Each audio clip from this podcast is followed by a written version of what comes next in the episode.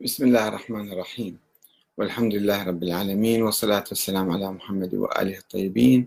ثم السلام عليكم أيها الأخوة الكرام ورحمة الله وبركاته.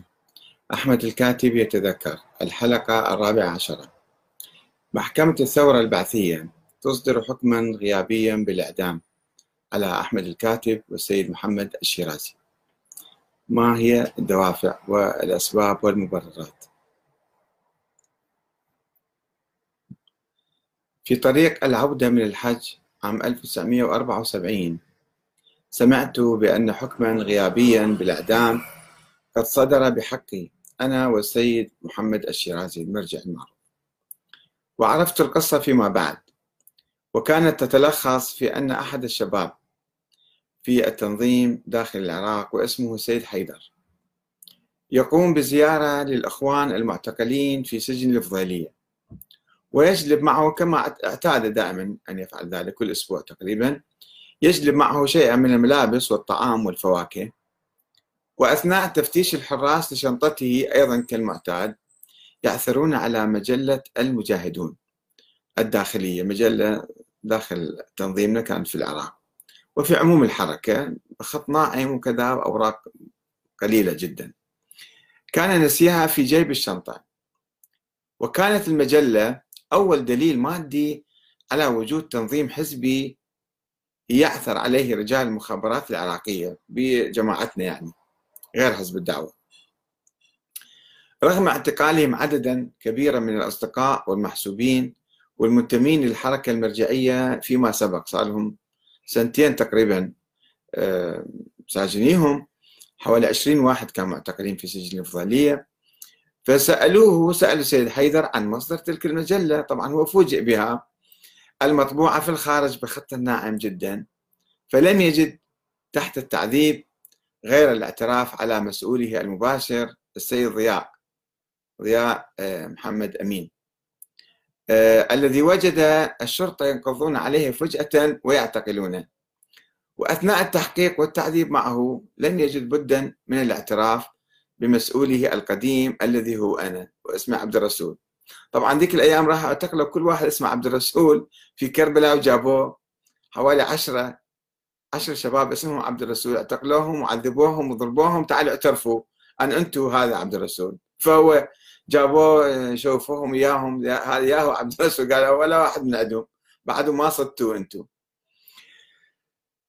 هو اعترف على فد واحد بالخارج يعني أنا كنت بالخارج ليقطع خيط الاعترافات ويحافظ على بقية أعضاء التنظيم. ما يجي يعترف على مسؤولين آخرين. وأنا ما ألومه طبعا. ولو بعض اللي اعتقلوا على اسمي يلوموني حتى اليوم. اللي بذنب أنا ما اقترفت تجاههم. وعندما سئل سيد ضياء عن قائد التنظيم أجابهم بأنه سيد محمد الشيرازي. وهكذا حكمت محكمة الثورة على السيد حيدر بعشر سنوات سجن وحكمت على السيد ضياء بالمؤبد وعلي وعلى السيد الشيرازي بالإعدام غيابيا. طبعا هم طلعوا بعد كم سنة طلعوا بالعفو اللي صار سنة 79 أعتقد أفرج عنهم. وكان حكم الإعدام هذا مترادفا مع أحكام أخرى بالإعدام صدرت بحق قادة حزب الدعوة كالشيخ عارف البصري ورفاقه. على أثر فتوى أصدرها مع الأسف الشديد يعني رغم كل التبريرات أنا يعني ما ما أصدق التبريرات أو ما أعترف بها أنه لحماية الحوزة كيف تصدر فتوى بتحريم مثلا على أي أساس تحريم الانتماء للأحزاب مثلا؟ أصدرها السيد محمد باقر الصدر في ذلك الوقت يحرم فيها على طلبة العلوم الدينية الانتماء للأحزاب الإسلامية. طبعا سأل السيد حسين الصدر وأجاب على ذلك في ذيك الأيام وكانت علاقاته مع النظام يعني علاقة في نوع من اتفاق الجنتلمان أنه خلي يشتغل وليه يقرب صوبهم. فلذلك كان وكان في اعتقالات واسعة لحزب الدعوة تلك السنة 74 وتجي الفتوى مثلا في ذاك الوقت. وقت غير مناسب جدا يعني. وقد استغلها القاضي عواد البندر أو واحد ما أدري منه أعتقد هو كان في إصدار الاحكام على قادة حزب الدعوة وإحنا معهم أيضا. هذه آه، قصة الحكم بالإعدام الغيابي. وفي الكويت بدأت أتساءل. لماذا خرجنا من العراق؟ بعد سنة سنتين. ولماذا كنا نعارض النظام؟ وما هو برنامجنا السياسي؟ وأخذت أطرح هذه الأسئلة على الأخوة والأصدقاء اللي كانوا متواجدين هناك أو كانوا يجون من العراق أو من مناطق أخرى. أنه إحنا شنو يعني؟ لماذا نعارض النظام والنظام يعارضنا فكان البعض يجيبني بأن النظام كان يحارب الشعائر الحسينية. يعني في قضية كبرى هذه. والآخر يقول أن النظام ضد الدين. وفعلا كان هو ضد الدين ذيك الأيام بشكل سافر يعني بالسبعينات. وثالث يقول أن صدام ظالم. طيب شنو ظلم ماله؟ شلون إحنا؟ شنو رؤيتنا للبديل؟ ما حد ما يعرف. ولكني لم أجد إجابة تعبر عن وعي سياسي ناضج. وحتى أنا لم أكن أعرف بدقة ما هو برنامجنا السياسي رغم أني كنت تقريبا في قيادة الحركة. فقد كنا حركة ثقافية دينية تعرضت لضربة مبكرة ومفاجئة ودخلت هي في معركة لم تسعى إليها ولم تخطط لها ولم تفكر طبعا بقلب النظام أو الثورة عليه. كنا شيء بس يعني مجموعة بسيطة. إلا في المدى البعيد البعيد. يعني هذا الشيء أصلا ما, كان في منظورنا إقامة الحكم الإسلامي. وهذا ما دفعني إلى قراءة أدبيات حزب البعث والمؤتمرات مال حزب البعث كلها قرأتها وكتبهم وأدبياتهم وأدبيات المعارضة العراقية. حتى شوية أطور من فكري السياسي. لألتقط أهم القضايا المطروحة في برامج الأحزاب المختلفة. مطروحة بالساحة العراقية التي كانت تعمل يوم ذاك في العراق. مثل موضوع الديمقراطية العدالة الاجتماعية العراق كان يقول الاشتراكية مثلا الوحدة العربية أو الإسلامية العلاقة مع الأكراد قضية فلسطين موضوع النفط مثلا آه، والقوانين الدولية وما إلى ذلك كل ما يتعلق بالسياسة. وحاولت أن أصوغ نظرية إسلامية خاصة بحركتنا المرجعية. تختلف عن برنامج حزب البعث الحاكم. يعني هو حتى سيد محمد الشيرازي رحمة الله عليه ما كان مطور هالمسائل بالتفصيل ذيك الأيام. حاولت أن أحدد النقاط التي نتفق أو نختلف فيها مع النظام مع نظام البعث والتي تستحق قيام المعارضة على أساسها. وكذلك أيضا لازم ندرس الوسائل والأساليب التي يجب اعتمادها للوصول إلى التغيير.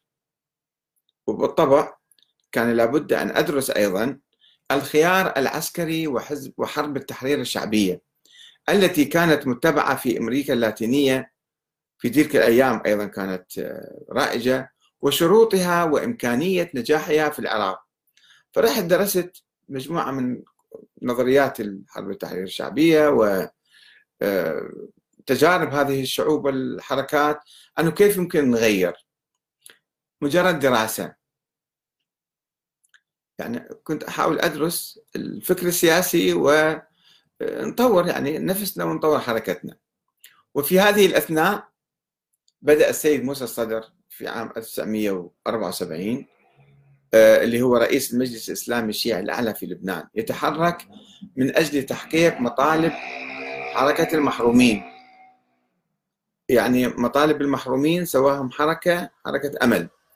فيعقد الاجتماعات الجماهيرية الحاشدة في بعلبك وصور ويهدد بعقدها في بيروت. وقد كانت صور الجماهير الشيعية المسلحة في لبنان مثل مئة ألف واحد مسلح هذه صورة كانت رهيبة جدا تستهوينا كثيرا. ونقارن بين الشيعة في العراق الذين يشكلون أكثرية ولا يتمتعون بأي حقوق سياسية. طبعا كل الشعب ما عنده حقوق سياسية مو فقط الشيعة. وبين الشيعة هذا أنا أحدثكم ما كنت أفكر فيه تلك الأيام. وبين الشيعة في لبنان الذين لا يشكلون عشر الشيعة في العراق ولا يشكلون الأغلبية في لبنان ومع ذلك فإنهم كانوا متقدمين علينا في المسيرة الثورية والسياسية وفي الوعي السياسي وفي القيادة الشجاعة الحكيمة. بينما إحنا عندنا مراجع بس يهتمون بالحلال والحرام والطهارة والنجاسة وأخذ الخمس ما يفكرون في القضايا السياسية. بينما كان مراجعنا بعيدين تماما عن السياسة وعن التحرك الجماهيري فضلا عن العمل الثوري أو العمل المسلح مثلا. ولم يعد حتى السيد محمد الشيرازي يعجبنا كثيرا اللي هو على أساس قائد الحركة وقائد التنظيم. شفناه ذيك الأيام في الكويت عندها ديوانية قاعد بيها وصلاة الجمعة. وصلاة الجمعة يحكي أشياء أحلام وأطياف وقضايا يعني ما كنا يعني نتفاعل معاه كثيرا. وحيث كنا نشعر أنه بعيد عن الاهتمام بقضية العراق والقضايا السياسية عموما لأنه منغمس في المجتمع الكويتي وفي ظروف الكويت وشؤون المرجعية.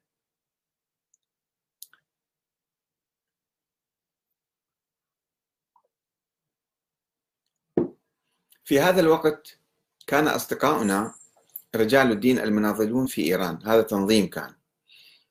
تنظيم إيراني وتعرفنا عليهم في كربلاء في العراق.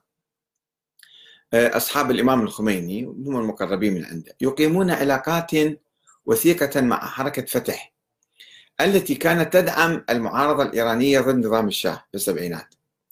ووجدنا في حركتنا إحنا قررنا يعني أن علاقتهم مع فتح ستشكل أفضل غطاء لنا لإقامة علاقات مع فتح تحت غطاء الثوار الإيرانيين. إذا راح نقول إحنا عراقيين ما راح يتعاملوا معنا أو راح يسلمونا للعراق كما سلموا كثير من الناس اللي إجوا تعاونوا وياهم وكذا بعدين أعطوهم مخابرات قتلهم في بيروت. وهكذا قبل أن نتوصل إلى قرار حاسم بتبني العمل العسكري في العراق. في الحقيقة كنا في مرحلة دراسة. وبالحقيقة أنا ما أدعي نفسي أنا كنت أدرس الموضوع. أقرأ الكتب وأبحث الأمور حتى نشوف يعني هل أكو إمكانية العمل العسكري أو لا. قبل أن نتوصل إلى قرار حاسم بتبني العمل العسكري في العراق أو في غير العراق من أماكن الأخرى قررنا الحركة قررت يعني أن نذهب في مجموعات للتدريب في مخيمات فتح في سوريا ولبنان في ظل الإيرانيين ظل المعارضة الإيرانية والتنسيق معها لتهريب الأسلحة إلى العراق بدعوى التهريب إلى إيران. وكان حلقة الوصل بيننا هو الشيخ سميعي الرجل الهزيل ذو النظارة السميكة الذي التقيناه سابقا في العراق وصار يزورنا بالكويت ونروح ويجي وياه يعني معنا. ولم يكن هو سوى الشيخ محمد منتظري في الحقيقة هذا. بعدين اكتشفنا شخصيته منه هذا. كان نشط جدا ودائما في حركة يعني. وقد كان على علاقة جيدة حتى مع النظام العراقي. تعرفون حتى الإمام الخميني كان عندهم إذاعة في العراق ضد نظام الشاه. قبل 75 طبعا أوقفوها ب 75 مما سمح لنا أن نفتح أبره نافذة إلى العراق. في نقل الكتب والمعلومات هو كان يروح يجي عادي فأيضا كان كنا نسك معاه في هذا المجال. وعندما بدأنا نتوجه نحو الإعداد العسكري إعداد البنية التحتية يعني فكرت أو فكرنا بموقف حزب الدعوة الذي كان لا يزال حتى ذلك التاريخ يلتزم باستراتيجية المرحلة الثقافية. ضمن المراحل اللي هو خططها بأول يوم مرحلة ثقافية لتغيير الناس ثم بعدين مرحلة سياسية ثم مرحلة استلام السلطة. ولم يقرر بعده الانتقال إلى المرحلة السياسية. هذا كان موقف حزب الدعوة. الموقف القيادي اللي كنا نعرفهم في الكويت. فقلنا بأننا لا نستطيع أن نفجر ثورة مسلحة في العراق من دون مشاركة الحزب الأكبر في العمل. ولذلك وجدنا أن من الضروري مفاتحة قيادات الحزب ولكن من دون إشعارهم بخطتنا أو بما إحنا محققين يعني. فقمت بعقد صداقة مع أحد قياداتهم في الكويت وهو آه، صديق أبو مجاهد عصام طالب موجود الآن في كربلاء. وأخذت أنتقد السيد الشيرازي والحركة المرجعية أمامه التي يعرف هو انتمائي إليها لأنه لأننا مع بعض من مدينة كربلاء يعني. وقدمت له طلبا للانتساب إلى حزب الدعوة. قلت له أنا أصير عضو في حزب الدعوة. دول الجماعة نايمين الشيرازي بعيد عن السياسة بعيد عن كذا. ولكن بشرط الالتزام بخطة عمل للكفاح المسلح. فطلب مني كتابة فكرتي بالتفصيل قال اكتب لها حتى نعرضها على القيادة. وذهب وناقش الفكرة مع قيادة الحزب المتواجدة في الكويت تلك الأيام. في الحقيقة اللي كنا نعرفه هو الشيخ محمد مهدي الآصفي كان اللي أصبح الناطق الرسمي باسم الحزب بعد ذلك. هو كان تقريبا قائد الحزب. وعاد ليقول لي ربما كان في ذاك الوقت أيضا آه، الأخ آه، السبيتي كان في داخل العراق وما أعرف شنو علاقة الشيخ مهدي محمد مهدي الآصفي بالسبيتي. وعاد ليقول لي بأن هذه الفكرة مرفوضة رفضا تاما. قلت له طيب خلاص إذا أنا شنو فرق أجي من منظمة يعني الحركة المرجعية وأجي وياكم وأنتم نفس الشيء ما عندكم برنامج سياسي ولا برنامج عسكري أو شيء ثوري ف يعني ما راح أستفيد شيء من عندكم. وانتهت العلاقة مع الأسف الشديد. وبالرغم من أن حزب الدعوة كان متواجدا بقوة أكثر وأسبق منا في الكويت كان الشيخ علي الكوراني قبل ذلك قبل ما يجي السيد محمد الشيرازي إلا أنه لم يكن يقوم بأي تحرك إعلامي هناك. ما عنده أي صار يعني حزب سري تماما. وعندما أعدم خمسة من قادته اللي هو الشيخ عارف البصري والسيد عز الدين القبنشي والسيد عماد الدين الطباطبائي والسيد حسين جلوخان والسيد نوري طعمة. ذول خمسة من قادته في العراق اللي مع المحكمة اللي عقدت في أواخر 74 في 21 ذي القعدة عام 1394 هجرية 1974 ميلادية. عندما أعدم قادته لم يقم بأي نشاط يذكر نشاط إعلامي. بينما قمنا في الحركة بطباعة ملصق كبير يحمل صور الشهداء الخمسة وذهبنا مجموعات في فجر أحد الأيام وإلصاق هذا الملصق على أعمدة الجدران وأبواب الجمعيات الاقتصادية والمساجد والحسينيات والنوادي والفنادق والأسواق وخاصة الأسواق اللي قلب الكويت فجر أحد الأيام أثناء انسحاب الحرس من الأسواق. فكان صرخة في وجه الصمت العربي عما يحدث في العراق من مجازر. وما كنا نعتبر أن ذول يعني في فرق بيننا وبينهم. شهداء مظلومين يجب أن ندافع عنهم. وإذا كانوا الناس المقربين من عندهم أو في حزبهم ما مقررين فإحنا بإمكاننا نقوم بحركة إعلامية من أجل آه، يعني رفع صوت المظلومين صوت الشعب العراقي للعالم. والسلام عليكم ورحمة الله وبركاته.